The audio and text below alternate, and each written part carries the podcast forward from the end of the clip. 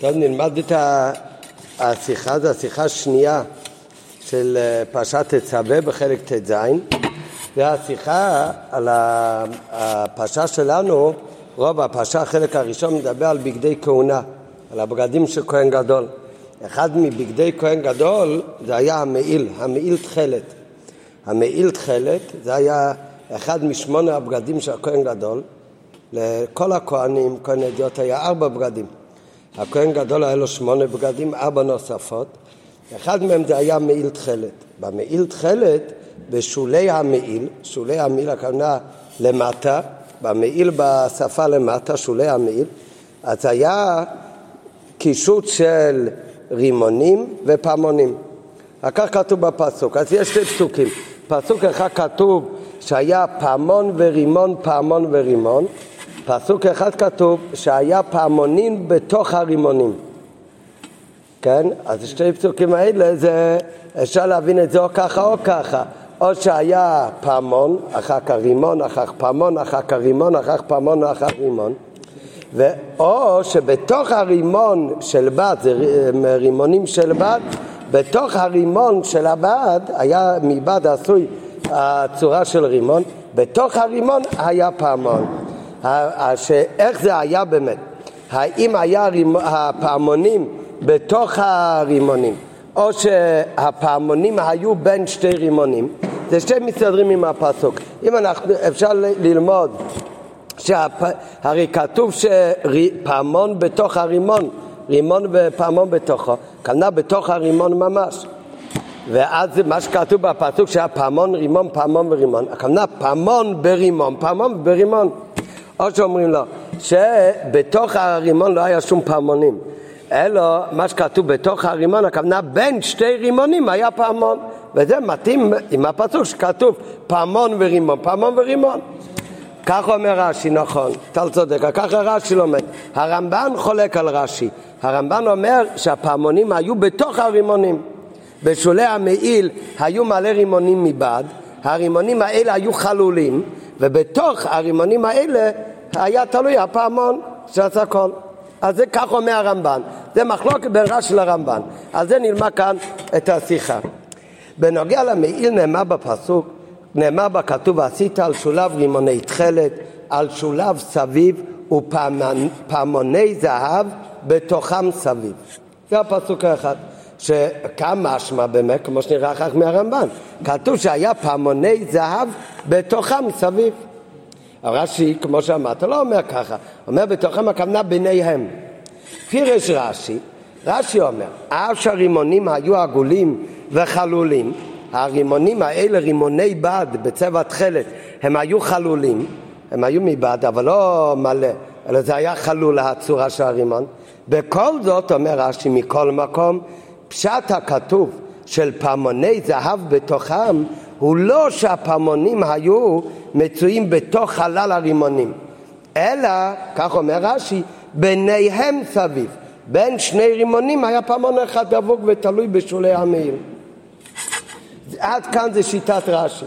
שמה הכוונה? שבשולי המעיל היו רימונים ובתוכם הפעמונים, אומר רש"י בתוכם הכוונה לא בתוך הרימון, אף על פי שגם לפי רש"י הפעמון, הרימון היה חלול, הרימון בת, אלא מה הכוונה בתוכם? אומר רש"י שבין לבין היה בשולי המעיל רימון, פעמון רימון, פעמון רימון, פעמון רימון, כאשר יוצא שתמיד הרימון היה, הפעמון היה בין שני רימונים, וזה לשיטת רש"י הכוונה בתוכם, בתוכם ביניהם. עד כאן הפירוש לרש"י. הקשה על כך הרמב"ן, שואל על זה הרמב"ן, לפי פירושו של רש"י, נמצא שלא היו הרימונים משמשים כלום.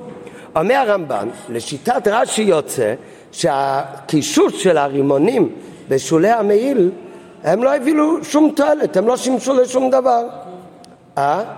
או, אתה לא אומר רק ליופי, נכון? לפי רש"י זה ליופי, אבל לא היה לו שום שימוש אמיתי. הרמב"ן, נראה בהמשך, הוא אומר בוודאי היה שימוש לרימון, כי הרימון, הקישוט הזה היה חלול, ובתוך הרימון תלו את הפעמון, זה היה שימוש לרימון. הוא הקיף על הפעמון. הסתכלו, לא ראו זהב, לא ראו את הפעמון זהב, ראו את הרימוני תכלת. בתוך הרימוני תכלת היה תלוי הפעמון, ככה אומר הרמב"ן. והוא אומר לשיטת רש"י, הרימון לא משמש כלום. אלא מה? הרמב"ן לבד מגיש בשאלה של, של טל, שמה זאת אומרת הרימון היה לשיטת רש"י? אה? לנוי, ליופי. אומר על זה הרמב"ן, ובאם לא היו אלא לנוי, אם לשיטת רש"י הרימונים לא שימשו כלום אלא הם היו רק ליופי, למה היו עשויים כרימונים? אז למה עשו את זה צורה יפה כמו רימונים? ש... למה עשו אותם כרימונים חלולים? למה לעשות הם, לנוי, ליופי, אה, דוגמה של אה, רימון חלול? שיעשה אותם כמין תפוחי זהב. שיעשה את זה כמו תפוח. זה השאלה של הרמב"ם. רק רגע, ולשיטתו, מה, למה זה יותר טוב? אז הרי מביא אחר כך בהערות, בפשטות הפירוש ברמב"ן הוא ככה, כנראה בימיהם היה רגיל שאם היו עושים קישוטים של בד בבגדים, אם זה היה תפוח, צורה של תפוח, כדור קטן, אז הוא היה מלא, הוא, היה, הוא לא היה חלול. הקישוט של רימון בבגדים בבד, הקישוט של רימון היה חלול. אז הרמב"ן אומר ככה, לשיטתי, מה אומר הרמב"ן? הרימון היה חלול באמת. ולמה זה היה הקישוט? כי תלו בתוך הרימון את הפעמון. אבל לשיטת רש"י לא תלו את הפעמון בתוך הרימון, אלא הפעמון היה בין שתי רימונים. זאת אומרת הרימון הוא לא שימש כלום, היה אך ורק ליופי. אומר הרמב"ן, אם זה רק ליופי, אז למה לעשות את הדמות של רימון ולא של, של תפוח? אז אומר הרמב"ן, אם זה היה רק לנוי, ליופי, למה היו עושים כרימונים חלולים, שיעשה אותם כמין תפוחי זהב? זה שואל הרמב"ן על רש"י. מגיע הראם, זה רב אליהו מזרחי ממפרשי רש"י, והוא אומר, הוא לא מבין מה הרמב"ן אה, שואל על רש"י. אם, אם היו עושים אה, את הקישוט של תפוח, הוא היה שואל למה לא עשו קישוט של רימון, מה אכפת לו, מה עשו לרימונים הלא טובים מהרימון? אז שואל על זה הראם, כאילו מתרץ את רש"י, הוא אומר לו, ידעתי, אני לא מבין השאלה של הרמב"ן, למה בחר בתפוחים יותר מן הרימונים? מה, תפוחים יותר טוב ליופי מרימונים? מה, מה, מה נראה לך, יונתן? מה יותר יפה, תפוח או רימון? אני חושב שרימון. אה, יפה, הנה, אתה רואה? נראה אולי אחר כך בפנימיות העניינים למה אנחנו חושבים ככה. אה? מה? מאיפה היה? אה, לא יודע, למה שם? במדבר, מאיפה שהטיפוחים היה רימונים. אז רש"י אומר שהיה רימונים והפעמון לא היה בתוכו אלא ביניהם. הרמב"ן אומר מה פתאום? הרימונים זה קישוט שהוא חלול, כך מביא הרבי ערה, כך אומרים המפרשים. לעומת זאת התפוחים זה קישוט שהוא לא חלול, הוא מלא. ואומר הרמב"ן, אם לפשיטת רש"י הפעמון לא היה באמת בתוכו, בתוך הרימון, אז הרימון הוא לא משמש כלום, רק ליופי. אז שיהיה כבר בתפוח. על זה שואל הראם, שהוא לא מבין למה התפוח יותר טוב מהרימון. אומרים המפרשים, אומרים המפרשים, ומה השאלה של הרמב"ן? שהעיקר שלה של הרמב"ן הוא באמת לא על הסוג פרי, אם זה רימון או, או תפוח, אלא עיקר הדגשה של הרמב"ן למה זה היה חלול. וכמו שאמרנו מקודם, שכנראה הקישוט רימון היה חלול, הקישוט תפוח היה מלא. עיקר השאלה של הרמב"ן לפי רש"י, למה היה חלול הרימון? זה באמת לא השאלה למה היה רימון, השאלה למה הוא היה חלול, כך אומרים המפרשים. שקושיית הרמב"ן זה בעיקר על הפרט של למה זה היה חלול אם זה לא תלוי בפנים הפעמון. מאחר שהפעמונים לא היו תלויים בתוך חלל הרימונים, אלא ביניהם, אז לשם מה נעשו הרימונים חלולים. זה עיקר הקושי, כך אומרים המפרשים. ובזה מתרצים את השאלה של הראם על הרמב"ן. אבל האמת שזה לא כל כך מסתדר, כי כל מי שקורא את הלשון של הרמב"ן, כמו שהיינו מקודם, הרמב"ן לא שואל על רש"י למה זה היה חלול ולא מלא? השאלה של הרמב"ן, למה היו העשויים כרימונים? נכון, הוא אומר גם חלולים, אבל הוא לא אומר למה היו עשויים כחלולים. השאלה זה למה עשו כרימונים חלולים, יעשה כמין תפוחי זהב. זאת אומרת, השאלה של הרמב"ן הוא לא רק על המילה חלול, הוא באמת מזכיר חלול. כמו שאמרנו מקודם, הרימון כנראה גם היה חלול והתפוח לא. אבל בוודאי שהשאלה, אם קושיית הרמב"ן היא רק בנוגע לפרט של חלולים, למה הוא בכלל מזכיר גם אה, את הרימונים? והוא אומר במקום רימונים חלולים, שיגיד רק למה עשו רימונים חלולים. אולי צריך להגיד במקום רימונים חלולים יעשה תפוח זהב, שיגיד רק למה היה רימונים חלולים. לכאורה אפשר להסביר זאת ולכן בפשטות הרב לומד שבאמת השאלה של הרמב"ן לא כמו שכתוב במפרשים בנימוקי שמואל שהשאלה הוא רק על החלולים. השאלה שלו באמת שלשיטת רש"י למה היה רימון ולא היה תפוחים עם זה לקישוט? למה באמת? לכאורה הרי הרם צודק במה הקישוט של תפוח הוא יותר הגיוני מהקישוט של רימון אז האמת שאנחנו רואים שבבית המקדש היה מקום אחר של קישוטים שהיו בדמות תפוח ולא בדמות רימון. איפה אנחנו רואים את זה? במנורה שכבר למדנו בפרשה קודם בפרשת סטרומו שהיה קישוטים על המנורה. היה שלוש סוגים. היה גביעים, פרחים וכפתורים. אז הגביעים והפרחים. היה במנורה אז היו כפתורים, פרחים וגביעים אז הפרחים וגביעים זה לא פרי, זה קישוטים כמו פרח וקישוטים כמו גביעים, כמו שלמדנו ככוסות אלכסנדרים. אבל אחד מהם מהקישוטים היה פרי, זה תפוחים. הכפתורים, המרש היה כמין תפוחים. אז אולי זו השאלה של הרמב"ן. אנחנו הרי רואים במשכן, בכלי המשכן רואים שבאמת כשמשתמשים בפרי לקישוט, אז עושים את זה בצורה כפתור, בצורה תפוח, ולא עושים את זה בצורה של רימונים אולי לכן השאלה. לכאורה אפשר להסביר שהרי אנחנו מוצאים במנורה שהיה לנוי ליופי היה גביעים כפתורים ופרחים מה זה הכפתורים? הכפתורים כתוב מביא רש"י על הפסוק כמין תפוחים ומאחר שרימוני המעיל לשיטת רש"י, לדעת רש"י, אפילו שהיו חלולים הרי לא תלו בתוכם את, ה, את הפעמון, אז הם לא שימשו כלום, הם היו רק לנוי, מכיוון שהרימוני המעיל שימשו לדעת רש"י רק לנוי, אז למה שזה לא יהיה אותו יופי ואותו נוי כמו שהיה במנורה? אז היו צריכים להיות לא בדמות רימונים, אלא כמין תפוחים, בדומה לאותו נוי שהיה בפרי שבמנורה. אבל זה עדיין לא מובן. למה באמת במנורה היה הנוי דווקא בצורה של תפוח? כן, למה לשאול למה הנוי במעיל היה רימונים שונה מהמנורה של תפוח? יכול לשאול הפוך, למה במנורה היה תפוח ולא רימון כמו במעיל? הגוף הצריך ביו. על שום מה כרוך הנוי שהיה במנורה דווקא בתפוחים דווקא, ובתפוח יותר מברימונים. לדעת רש"י, מה באמת הטעם לכך שבמעיל, הרי לפי רש"י, לשיטת הרמב"ן, אין קושי, לפי שיטת הרמב"ן, מה שליופי, מה צריך להיות? תפוח. אי במעיל היה רימונים? לדעת הרמב"ן זה לא לנוי. לדעת הרמב"ן מה היו הרימונים האלה? הם היו חלולים ובתוכם היה תולע הפעמון.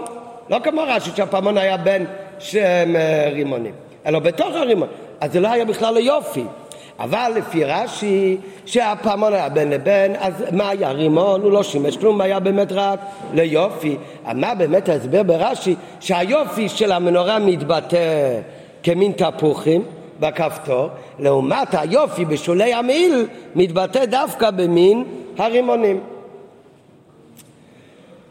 כדי להבין את זה, אז לפני להבין למה באמת היה דמות רימון והאם הרימון הוא היה ליופי או שהוא שימש את הפעמון, אז קודם הרב מסביר למה בכלל היו פעמונים. עד עכשיו דיברנו על הרימונים, רימונים מבד, בתכלת, מצמר זה היה.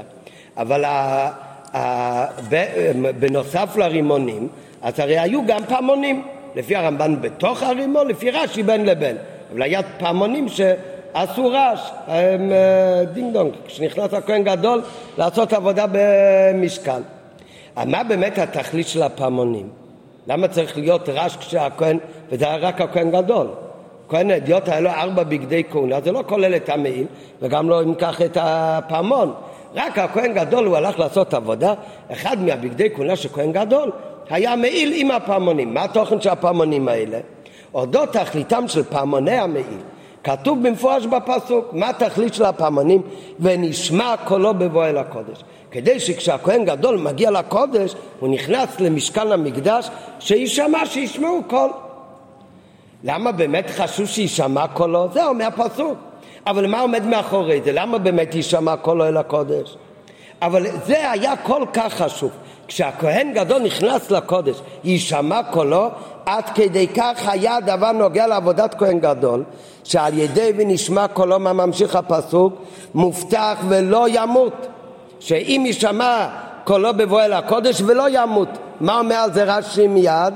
התורה נדרשת מכלל לאו אתה שומע הן, מכלל הן אתה שומע לאו. אם כתוב שהוא ייכנס וישמע קולו ולא ימות, מה אתה מבין אם נכנס הכהן גדול ולא נשמע קולו? אז מה הוא חייב מיתה בידי שמיים? זה לא אחד מהדברים, לאו שהבייס דין מעניש על זה, אבל הוא חייב מיתה בידי שמיים. ונשמע קולו בבוא אל הקודש ולא ימות.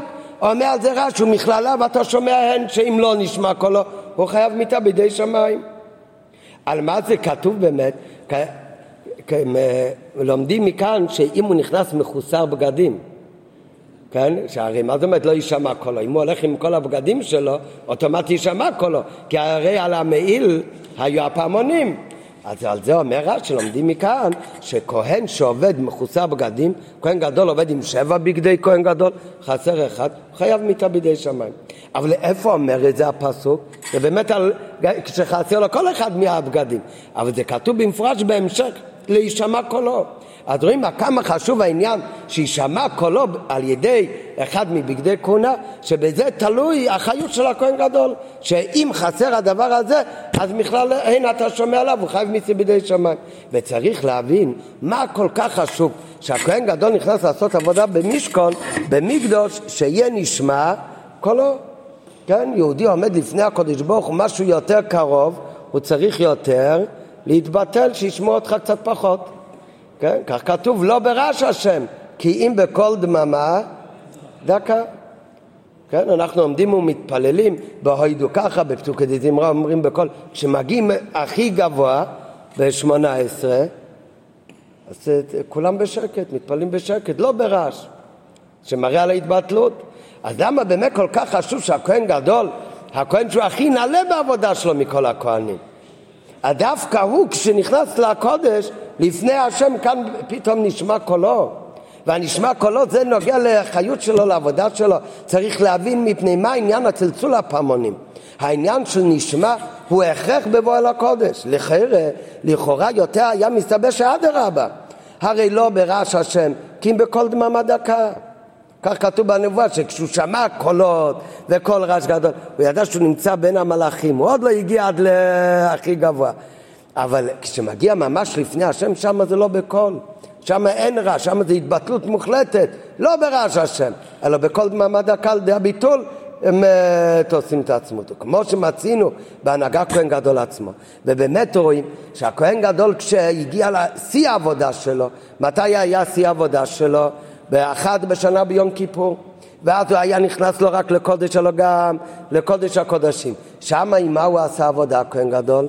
עם שמונה בגדים או רק עם ארבע בגדי לבן?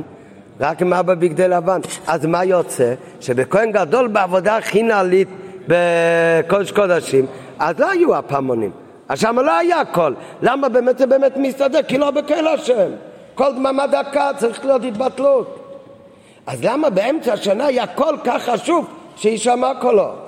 ועובדה שהרי רואים גם בכהן גדול עצמו, שכניסתו לפני ולפנים ביום כיפר היה דווקא בלי בגדי זהב, ובמילא זה היה גם בלי המעיל וכל הפעמונים. אז מה באמת כל כך חשוב שבכל השנה שיהיה יישמע קולו? אז על זה אומר הרמב"ן שבאמת הישמע קולו זה לא חלק מעבודת השם. עבודת השם עצמה, שהכהן עומד ומשמש לפני השם, כאן צריך להיות נרגש העיקר העניין, הביטול כל דממה דקה. מה זה הפעמונים אם ככה? אומר הרמב"ן, זה כמו הכנה לעבודה. זה כמו לפני שבן אדם נכנס למלך, הוא לא יכול להיכנס בפתאומיות למלך, הוא צריך קודם לדפוק בדלת. כן, פעם לא היו דופקים למלך, לא מספיק לדפוק בדלת, אתה אפילו לא יכול לדפוק בדלת, אלא לפני שמגיע לפני המלך, הוא צריך לשלוח מישהו להודיע ולבקש רשות למלך שהוא מגיע.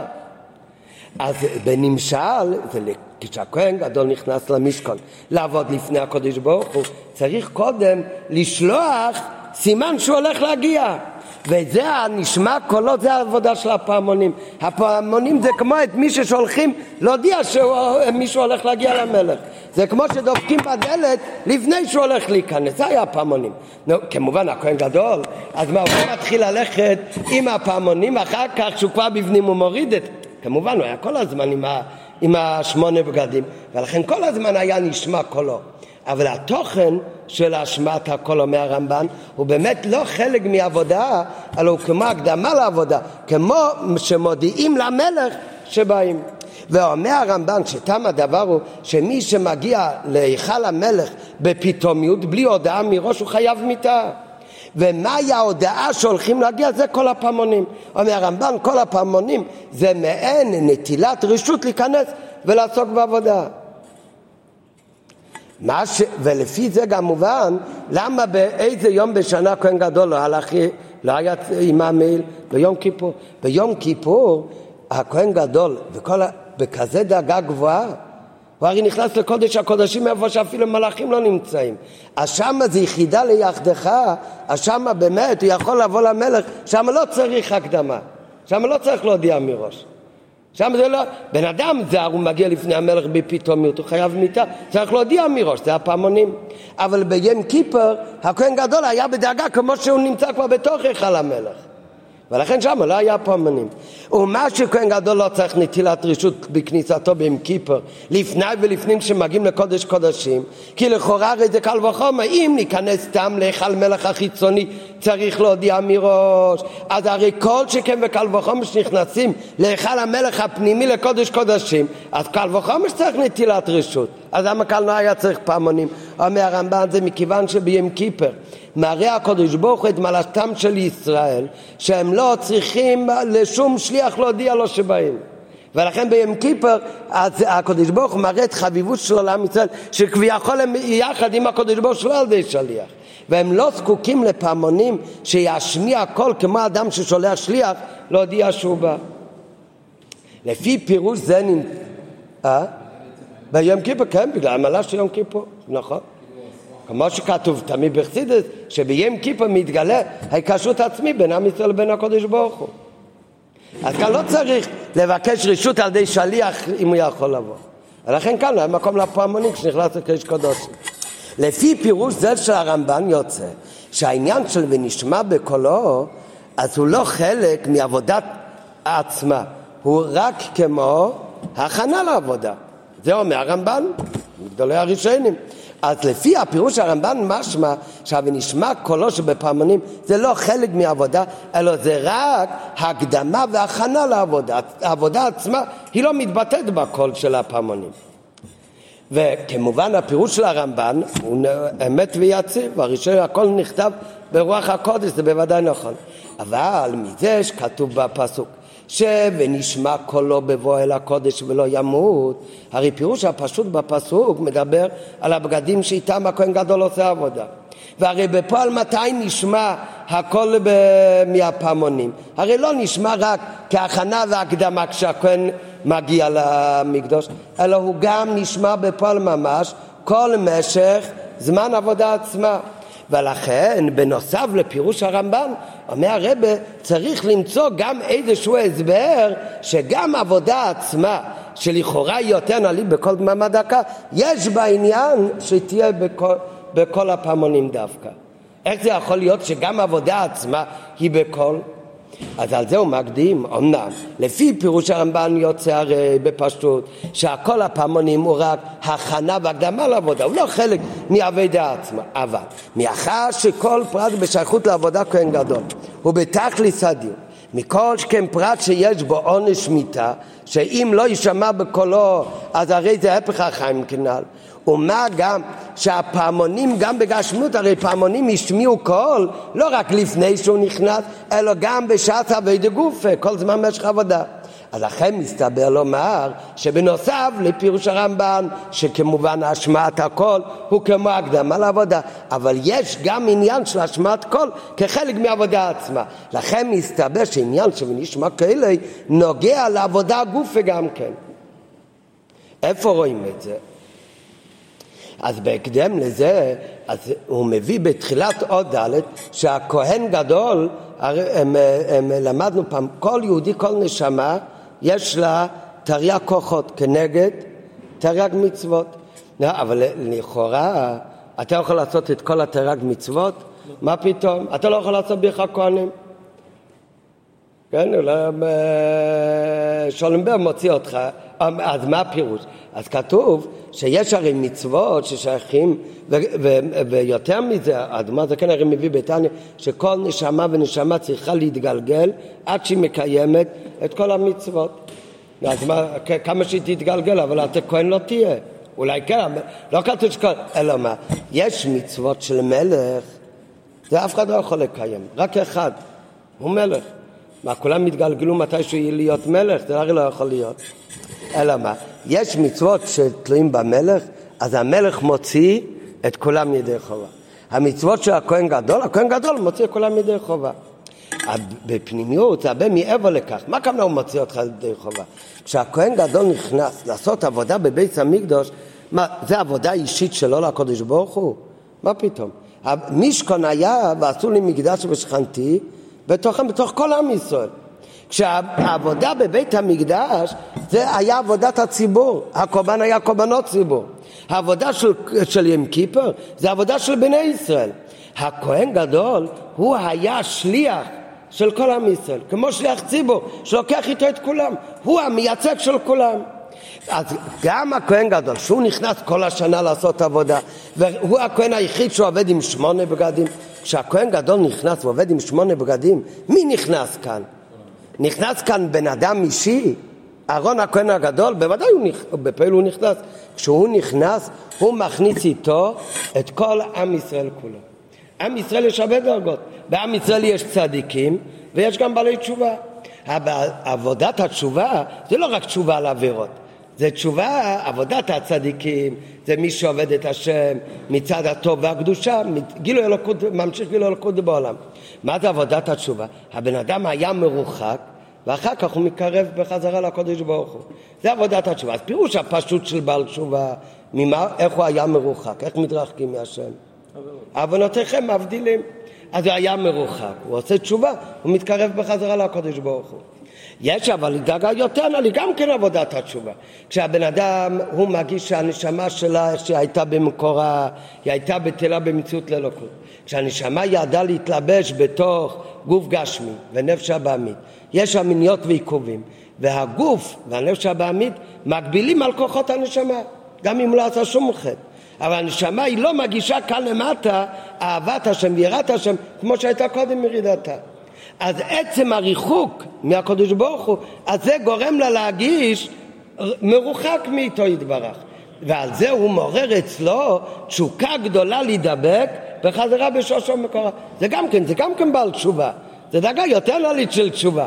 אבל התוכן הוא שעבודת הצדיקים הוא מתעסק עם הטוב, הוא נמצא בתוך האור.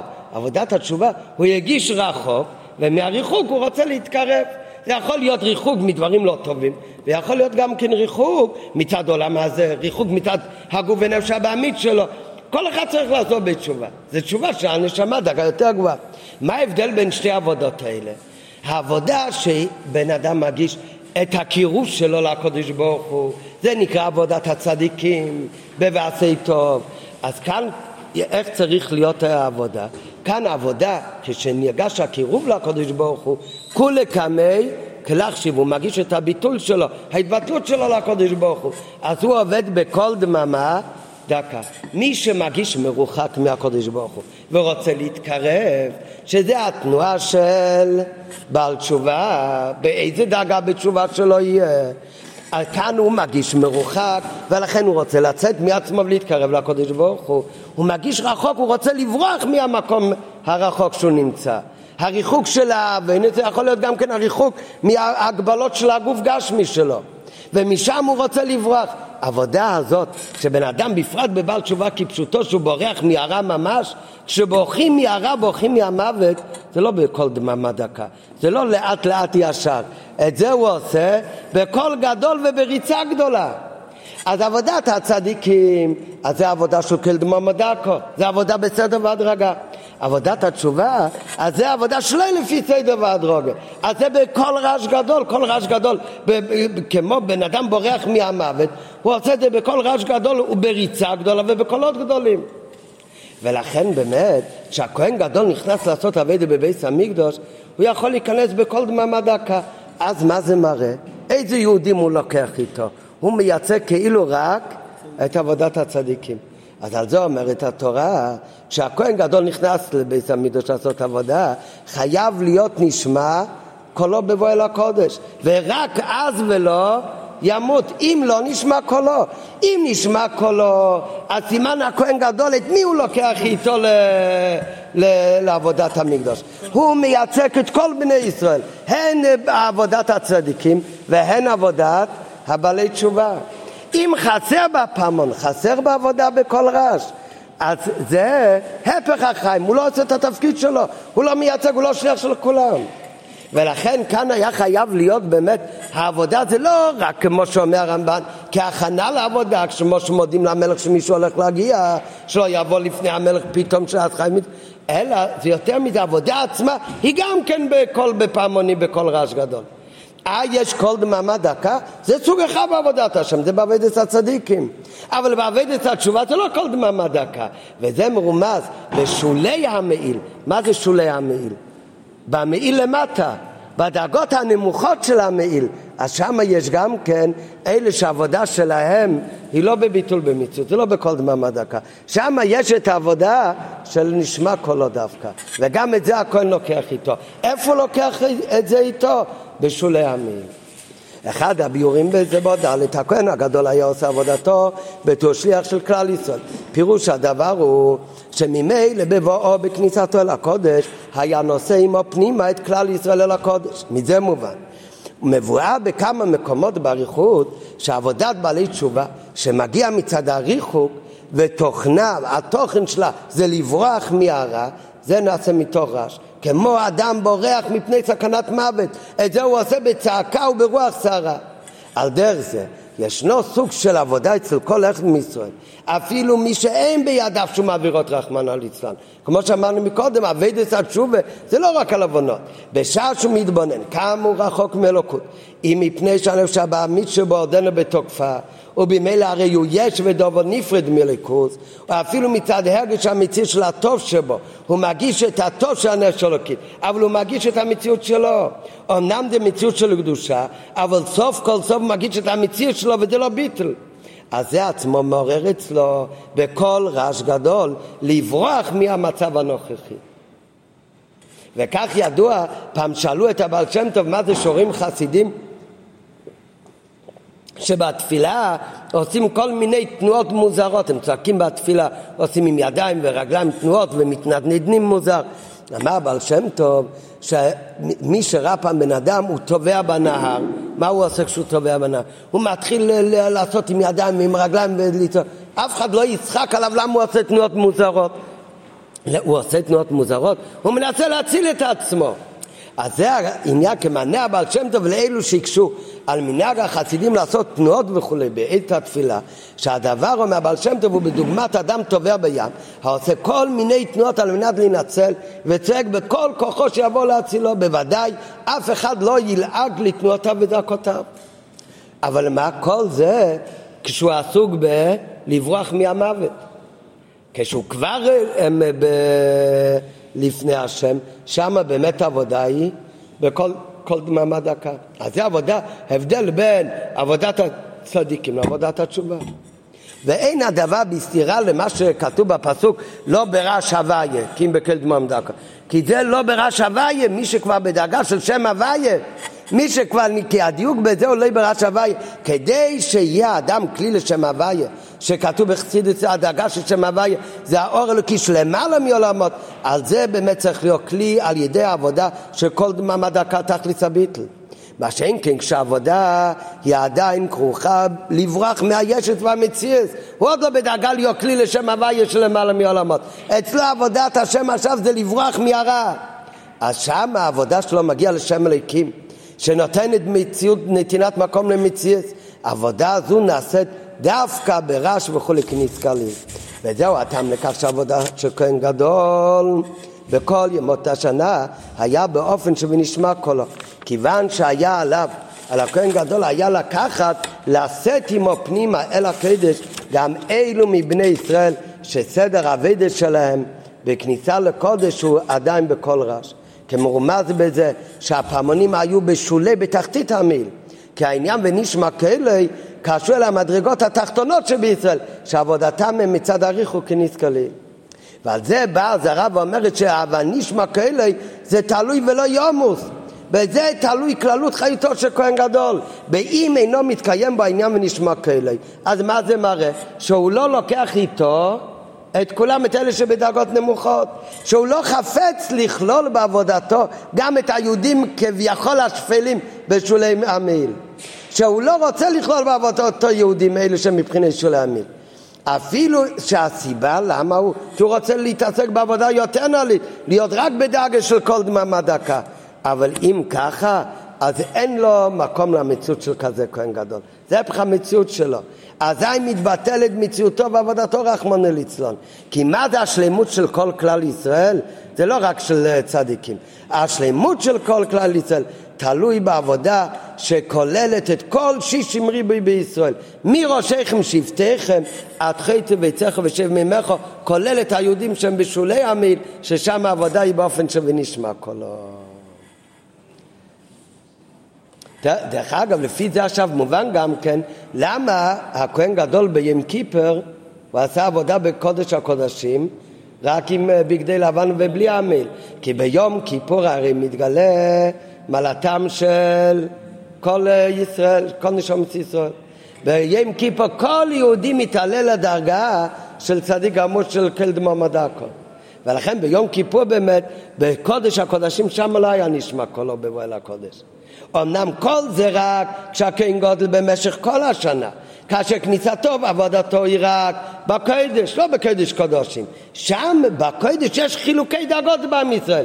יש צדיקים, יש בינונים, יש בעלי תשובה כפשוטי, ויש עבודת התשובה. יש מראשיכם שבטיכם שחייתי וצריך יושב ממך. ולכן במשך כל השנה נעשה עבודה ברעש ונשמע וגמר. מה שאין כן עבודה של הכהן גדול בים כיפר. בקדש קודשים זה היה בלי רעש. כי בזמן זה, ביום כיפור, כל בני ישראל הם כמו מלאכים. כל בני ישראל ביום כיפור ישנה התגלות ההתקשרות העצמית של כל ישראל עם הקודש ברוך הוא. וביום כיפור מתגלה כל אחד ואחד מישראל. אפילו אותם אלה שהם שייכים, הם נראים בשולי המיל, שהם בתחתית, ביום כיפור הם עומדים בתכלית הקירוב והתאחדות עם אלוקות. ביום כיפור אצל כולם זה יחידה ליחדך, התאחדו גמורה עם הקודש ברוך הוא. הנה גם כניסתם לקודש קודשים על ידי כהן גודל אינה כרחוק שנעשה קרוב, ואזי הדבר נעשה ברש, אלא ביום כיפור אצל כולם עבודה היא מתוך קירוב בתכלית הביטול בכל דממה דקה. טוב, לפי כל ההקדמה שלמדנו עד עכשיו לעניין הפעמונים, שמה היה ההשמעת קול, שבפשטות לפי הרמב"ם בהתחלה הוא מביא שזה הכנה לעבודה, אחר כך למדנו שזה גם חלק מעבודה גופה, ואף על פי שכתוב שלא בכל הוואי אלא בכל דממה דקה, אז זה בדאגה גבוהה בעבודת השם, זה בעבודת הצדיקים, אבל בעבודת התשובה בדאגות נמוכות יותר בעבודת השם, איפה שהוא עדיין צריך לברוח מהרע, ממקום המוות, אז שמה באמת העבודה נעשה דווקא במרוצה וברעש. ועל פי, וגם זה מובן למה באמת הפעמונים היו בשולי המיל, שזה מראה על הדרגות הנמוכות בעם ישראל. רק מצד שני, מתי זה השלמות של הכהן גדול? רק שהוא כולל בתוכו את כל עם ישראל, כולל היהודים האלה שהם בשולי המיל. על פי כל ההקדמה הזאת, יובן עכשיו גם כן המחלוקת בין רש"י והרמב"ן, שהרי לפי רש"י למדנו, הרימונים היו חלולים באמת, אבל לא תלו בפנים את הפעמונים. זה נשאר, זה נשאר uh, חלול. ולמה? כי זה היה רק ליופי. הרמב"ן אומר לו, הפעמונים תלו בפנים, כי אם היו עושים ליופי משהו בשולי המיל, אז זה לא היה אמור להיות רימונים, אלא תפוחים. אז בהמשך למה שאמרנו עד עכשיו לעניין הפעמון, אז עכשיו גם נלמד שבנוגע לקישוט, שהיה או כמין רימונים, או שהנוי והיופי לדעת הרמב"ן אמור להיות כמין תפוחים, אז זה גם מרמז על השתי דרגות ב- ביהודים. הדרגה הגבוהה של יהודים, אז זה מרומז דווקא במשל של תפוח. לעומת זאת, הדרגות נמוכות בעם ישראל, אז זה נמשל דווקא לרימון. וכמו שנראה בהמשך, מביא מהגמרא, כרימון רקתך, אפילו הריקנים שבך מלאים מצוות כרימון. אבל על מי זה הולך? על הריקנים שבך, על הדרגות הנמוכות בעם ישראל. לעומת זאת, תחת התפוח הורתיך זה מרמז על הדרגה עבודת הצדיקים בעם ישראל. הרמב"ן אומר שאם זה רק לנוי בשולי המעיל, לו זה היה לנוי, אז אין מקום לעשות רימונים. אם זה לנוי צריך לעשות תפוחי זהב. ועובדה שבאמת במנורה, שבע, שבעה קנה המנורה, שהם היו כנגד שבע דרגות שיש, שבע מידות, שבע אופנים בעבודת השם, כנגד שבע דרגות בנשמות ישראל, אז באמת מה היה הקישוט שם? שם היה עשוי לנוי התפוחים. זה דרגה גבוהה בעבודת השם. לעומת זאת רש"י אומר, לא, רש"י אומר בשולי המעיל, בשולי המעיל, שם לנוי, אז זה באמת הרימונים. מה זאת אומרת? מה זה מחלוק במציאות? מה זה יש כאלה ויש כאלה? רק רש"י מסביר פשוטו של מקרא. מסביר דבר איך כי בפשוטו. בפשט שבכל דבר, זה איך שכל דבר נראה בחיצוניות. בחיצוניות יש ד, ד, כאלה שמדרגה של תפוחים בדרגה גבוהה, צדיקים, ויש כאלה שמדרגה נמוכה יותר, ריקנין שבך. פושעי ישראל, גם הם מצוות כרימון. זה מה שרואים בעיניים, זה לפי הפשט. אז בשולי המעיל שם המקום זה לרימונים. הרמב"ן, בהקדמה שלו לפירוש על התורה, הוא אומר, לא כמו רש"י, שאומר לא באתי אלא לפרש פשוטו של מקרא, הרמב"ן הוא בא להסביר גם כן דברים נפלאים ונסתרים בתורה. אז הרמב"ן, הוא מסתכל כל דבר איכשהו מצד הפנימיות, מצד הסוד שבכל דבר. מצד הפנימיות כל יהודי ויהודי, גם היהודי שבשולי המעיל, מצד הפנימיות שלו, ועמך כולם צדיקים, הוא תפוח. אז הרמב"ן לומד שאם לנוי, אם רוצים לדבר על היופי, אז גם היהודים בשולי המעיל, איך הרמב"ן רואה אותם? מצד הפנימיות שלו, אז אמורים לעשות אותו כמין תפוחים. ולכן הרמב"ם, רמב"ן לשיטתו לא היה נשמע קולו בעבודת הכהן גדול. העבודה היא רק בקול דממה דקה. כי מצד הפנימיות כל יהודי הוא בדרגה הכי נעלית של צדיקים. היה, היה בפועל היה פעמונים? לפי הרמב"ן בפועל, אומר הרמב"ן הפעמונים זה היה הקדמה לעבודה, זה לא חלק מהעבודה עצמה. לעומת זאת רש"י שמדבר בפשוטי של מיקרו, כל דבר איך שזה מצד הפשט, כמו שרואים בגלוי, אבל בגלוי בשולי אמיר שם זה דרגה נמוכה, ושם באמת הפעמון היה גם חלק מעבודה גופה בכל רעש. ושם באמת, אז מה עושים לנוי? שם זה לא תפוחים, אלא באמת רימונים. נראה עכשיו בפנים. על פי כל הנ"ל, בוא טוב, ויובן גם החילוק בין שיטת הרמב"ן, שאם לנוי יעצם כמין תפוחי זהב, לבין שיטת רש"י, שמנדידידן צריך להיות, גם אם זה לנוי, דווקא רימונים. לא כמו במנורה. למה? בני ישראל נמשלו הן לתפוח והן לרימון. מה החילוק ביניהם הוא? שהדמיון לתפוח מתאים לבני ישראל בהיותם ברומה מעלה, בדרגה גבוהה. לעומת זאת הדמיון לרימון, מבחינת רימון מתייחס ליהודים שנתונים בשפל המצב. כפלח הרימון רקתך, רקנין שבך. אלא גם הם, אפילו הבני ישראל שמבחינת רימון, גם הם מלאים בטוב וקדושה. בהמשך וסיום מים הרזה על זה, שאפילו ריקנים שבך מלאים מיסוס קירימי. על כן, פירוש רש"י שהוא פשוט של מיקרו. מה הכוונה פשוט של מיקרו? כמו שישראל נראים בפשטות, בחיצוניות.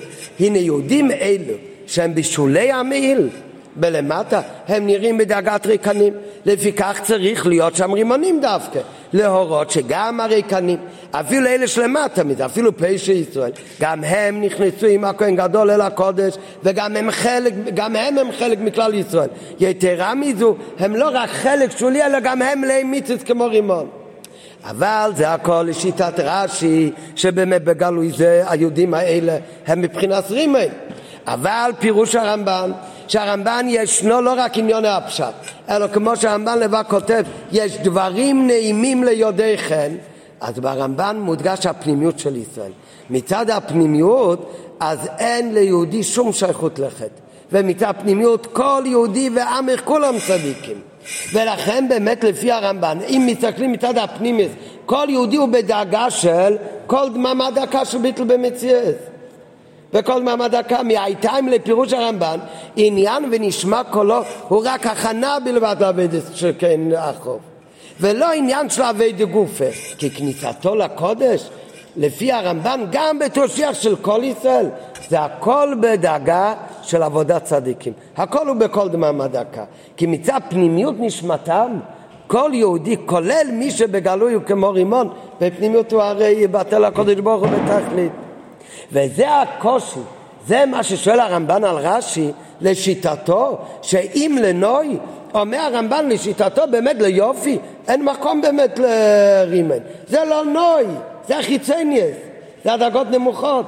אם לנוי, אומר הרמב"ן, מצד היופי, אז אם הרימונים הם לא לשם שימוש, כמו שהרמב"ן לומד, של לתלו בתוך הפעמון, אלא להביע את היופי ואת מעלתם של ישראל, אז היו צריכים להדגיש לא את המעלה של ישראל בתור רימון, אלא צריך להדגיש את הריקנים, שרימון זה הריקנים שבך, שגם הם מצטזכירים מהם.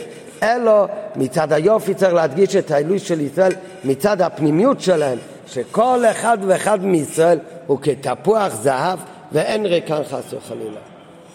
ועל דרך מה שבמנורה, שבמנורה היה שבעת נאורותיה מרמזים על בני ישראל שמתחלקים לשבע מדרגת בעובדי השם ובעובדי השם אין מקום לרימן אלא לתפוח אז היה בכל נר כמין תפוח עם כנל סיב בית ולא כמין רימונים אז רק מה, רש"י, יוצא שרש"י והרמב"ן הם לא חולקים באמת, זה תלוי מאיזה, איך מסתכלים. הרמב"ן שמסתכל מצד הפנימיות שבכל דבר, אז גם ביהודים של שולי המעיל אפשר לראות בהם תפוחים. ולכן הוא אומר, הרימון זה לא היה ליופי, זה לא ביטוי לעם ישראל. הרימון זה שיר רצח כל פעמון. אבל לעומת זאת, לעומת זאת רש"י, שזה לפי פשוטי של מיקרו, בפשוטי של מיקרו, הבישול להמיל שם רואים רימונים, וגם בהם יש יופי, כי גם הם למיצזכרים. לעומת זאת, במנורה זה דרגה גבוהה בעבודת השם, שם היה תפוחים. אבל אחרי הכל, לפי כל ההסבר, שמובן עכשיו גם הצד של הרמב"ן, וגם ההסבר של רש"י, אז מה יוצא, מה יותר נעלה? יותר נעלה העבודה של כל דממה דקה, או העבודה של כל רש? יותר נעלה זה עבודה של כל דממה דקה. יותר נעלה זה התפוחים. רק מה? לפי הכהן גדול, הוא צריך לקחת איתו את כולם, גם הדרגות נמוכות. בדרגות נמוכות, כשעדיין בוכים מהרע, שם זה לא נעשה בשקט, שם זה נעשה דווקא בקול רעש גדול. זאת אומרת, לפי ההסבר שאמרנו עד עכשיו, אז יוצא שיש שתי דרגות. היותר נעלה בזה באמת כל דממה דקה, ולכן זה השיא ביום כיפור. אבל יש דרגה נמוכה יותר גם כן, זה מתבטא בעבודת התשובה, שהיא נעשית דווקא בקול ובצלצול, זה היה הרמז בפעמונים. עכשיו בסוף השיחה, מעכשיו עד הסוף, הרבי יסביר שהאמת על פי חסידות בפנימיות, יש גם מעלה בעבודה של כל רעש גדול, עבודת התשובה, אפילו לגבי עבודה של כל דממה דקה של הצדיקים. למה באמת? כי נכון, למדנו מקודם, שזה הרבה יותר נעלה, כי הוא כבר בתוך הקדושה. איפה יש את הרעש? שהוא צריך לברוח מהרע, הוא עדיין בורח ממקום המוות. אז זה לכאורה דרגה ביותר נמוכה, הוא בתחילת העבודה. אבל בפנימיות, דווקא בזה יש מעלה מה שאין בעבודת הצדיקים. בעבודת הצדיקים הוא נמצא במקום טוב. לכן העבודה שלו היא עבודה של הגבלה. הוא לא מחפש לברוח מעצמו, הוא לא יוצא מעצמו. דווקא אותו אחד שהוא מגיש את הריחוק ולכן הוא צריך לברוח ממקום המוות. אז הוא רוצה לברוח, מה הכוונה לברוח? כמו שאמרנו מקודם, עבודת התשובה זה גם מי שלא חטא. הוא רוצה לברוח מהמציאות, מהישס של עצמו. אז מי שהוא עובד את השם רק מצד הקדושה, הוא מגיש את הקירוב. כל זמן שהוא מגיש את הקירוב, העבודה שלו היא עבודה מסודרת בסדר והדרגה. דווקא מי שעובד את השם, שהוא יגיש את הריחוק, ולכן הוא צריך לברוח מהריחוק, אז כאן העבודה שלו היא ללא שום הגבלות כלל וכלל. וזה יש מעלה, וזה המעלה בעבודה דווקא בכל רעש גדול, שהיא מן הריחוק שבזה הבן אדם הוא יוצא מהמציאות שלו. הצדיק זה ביטל במציאות, אבל הביטל במציאות גופה זה על ידי שהוא מגיש את הקירוב. זה גופה מה קשור למציאות שלו. הוא לא יוצא מהגבלות שלו. דווקא מי שהוא מגיש מרוחק בתכלית, הוא מגיש שלא טוב לו, והוא כופה את עצמו ויוצא מעצמו בשביל עבודת השם. וזה הפירוש במקום שבעל ישובה עומדים, אפילו צדיקים גמורים. זה באמת הפירוש, שנראה אחר כך, שעבד את התשובה זה לברוח מהריחוק, זה היה בכל מאית חוזה, הוא עובד את השם למעלה מכל ההגבלות שלו. הוא יוצא מהגדר שלו. העבודה שבקירוב הוא לא צריך לצאת מעצמו, הוא לא צריך לצאת מהגדרים שלו. אמנם אף על פי בזין שבפשטות ובחיצוניות לפי מה שלמדנו עד עכשיו. אז העבודה באופן שנשמע כאילו היא פחותה במעלתה מן האבדה של כל דממה דקו. עם כל זאת, בכל זאת, יש בה, בעבודה ברעש, יש בה גם מעלה ביחס לעבודה בביטול. העבודה של כל דממה דקו והביטול של הקירוב זה הכל עבודה של הגבלה. הן אמת שהעומד עומד בביט, העובד, מי שעובד את השם עומד בביטול. אבל מכל מקום זהו באופן של אור בכלי, בהתיישבות, הכל בסדר. מה שאין כן העבודה של ונשמע כאלוהי. הנה הרעש גדול גוף ומוכיח שאדם יוצא מההגבלות של הכלים ואין בידו להגביל את ההתפעלות, הוא לא יכול להגביל את עצמו, לפיכך הוא יוצאת בצעקה וקול. וזה אחד הטעמים לכך שמקום שבעלי תשובה עומדים אין צדיקים גמורים יכולים לעמוד בו. יש בזה עוד, עוד סיבות. כתוב גם מכיוון שדווקא על ידי עבודת התשובה אז נעשה איספרא, וכאן הוא מדבר מצד העבודה, מצד הביטול של היהודי, שאפילו בכמות הביטול, אולי הביטול הקודם הוא יותר נעלה, הוא לגמרי בטל כל מעמדקו, אבל מצד איכות הביטול, ההוא לא היה צריך לצאת מעצמו. זה הרי הכל, הביטול הוא גם תוצאה מזה שהוא מגיש קירוב ללוקות. השני, זה באמת, הוא הביטול שלו, זה מתבטא בזה שהוא יוצא מעצמו. כי דווקא ברע שבעבודת התשובה, דווקא בזה מתבטא הבלי גבול של הנשמה יותר מעבודת הצדיקים. מכל הנעל, הכוונה הסוף שהוא אומר שיש מעלה דווקא בכל רעש, אז על פי זה אפשר גם כן, מגיע גם כן ההוראה המיוחדת לדוירנו, זה הדור של עקבתא דמשיחא. ישנם כמה טוענים. יש כאלה שאומרים שנכון, היום יש כל כך הרבה שהם uh, רחוקים ותינוקות שנשבעו, שלא מספיק שיהודי ידאג לעצמו, אלא כל אחד היום חייב לצאת ולפעול גם על, על, על, על עוד יהודי. ולא מספיק שהוא נמצא בארבע אמות שלו, גם אם הוא נמצא בארבע אמות של קדושה, של תורה ותפילה, אלא הוא צריך לצאת ולדאוג לקרב עוד יהודים. אבל למה צריך לעשות את זה בקול רעש גדול? צריך לצאת לרחובות ולצעוק. את זה צריך לעשות בניחותא, בשקט, לגשת ליהודי, אולי אתה רוצה גם להניח תפילין. מה אתה עושה את זה בקול גדול, הולכים לרחובות להכריז, בואו כולם להניח תפילין, מי רוצה לשמוע מגילה? אז יש כאלה שטוענים, הן אמת שמצד שפל המצב של הדור שלנו. יש הכרח להתעסק בהרבצת התורה והחזקת היהדות ואין לו לאדם להסתפק בישיבה בתוך הארבע עמי שלו אפילו עמי של תרא ולחכות עד שאחרים יפנו אליו ויבקשו להפיץ תורה. אלא באמת כל אחד צריך לצאת לחוץ ולמצוא שם יהודים ויהודים נידחים וגם אותם לעשות אותם לבעלי תשובה זה נכון, אבל מה? אבל מהו ההכרח שצריך לעסוק בעשייה הזו בקול רעש גדול? מה נחוץ כל כך לצאת אל הרחוב ולהכריז שם בקול רם שיניחו בני ישראל תפילין, יגבו מזוזות על דלתות, ייתנו צדוק וכיוצא בזה. זה, לעשות את זה בקול רעש גדול ברחובות, זה הנהגה שלא מצינו שעסקו בזה בלהט ובהדגשה כזאת בדורות שלפנינו. אז מהי התשובה על כך? לפי כל הסימנים שכתוב בסוף מסכת סוטה, אפשר לראות שאנחנו עומדים עכשיו בדרך דאיקווה דמשיחת, בדרגה יותר תחתונה. מה זה הדרגה היותר תחתונה? אמרנו מקודם, זה שולי המעיל. מה יש בשולי המעיל? בשולי המעיל היו גם פעמונים. ועל כן יש לדעת שבשולי המעיל, באיקווצה דמשיחה, צריך להיות שם הפעמונים. היינו שכניסתם של סוג זה שבישראל שנמצא ברחוב, אותם צריך לקרב עכשיו, אז אצלהם זה הרי עבודה מהריחוק אל הקירוב, צריך להביא אותם מהרחוק. הדאגה שהשולי המעיל, אותם להכניס אל הקדש פנימה, הם נכנסים אל הקודש פנימה, תחת כנפי השכינה, זה באופן שבנשמע כאלה, זה נעשה מהפעמונים. ואדרבה, תכלית העילוי הוא דווקא ברש"א בעבודת התשובה כנ"ל. אז זה ההסבר הראשון, למה זה צריך להיות דווקא מתוך רש, כי להביא את אלה שבשולי המיל, בשולי המיל בזמן גם כן, באיקווה דמשיחא, אז זה תלוי דווקא ברש, ברש ברוך נצא כנ"ל גם, ליציאה מכל מדידות והגבלות כמו שאמר מקודם. על זה הוא מוסיף עכשיו שיש בזה עוד עניין. בנוסף לזה, יש בזה עוד עניין. פעם בדורות הקודמים, אז גם הדברים הלא טובים, אז את זה היו עושים בשקט. כשרואים בדרך דיקווה דמשיחא, הלאום הזה כבר לא עושה את הדברים בשקט. הלאום הזה עושה את הכל בקול רעש גדול בפומבי.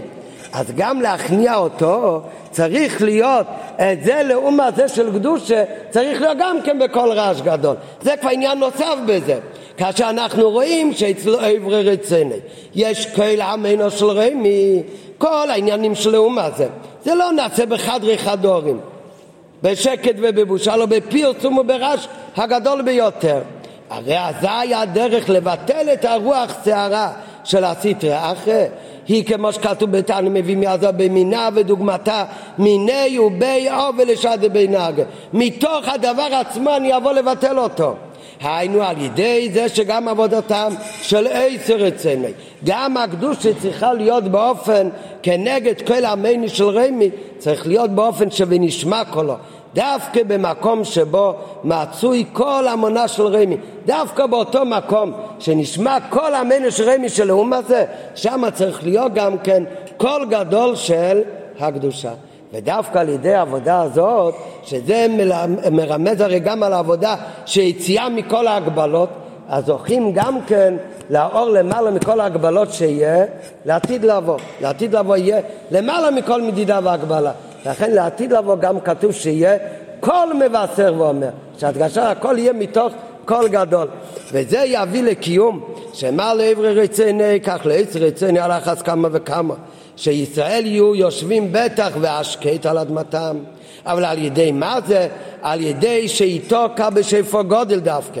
על ידי כל מבשר, מבשר ואימר, מבשר הגאולה בקרוב ממש.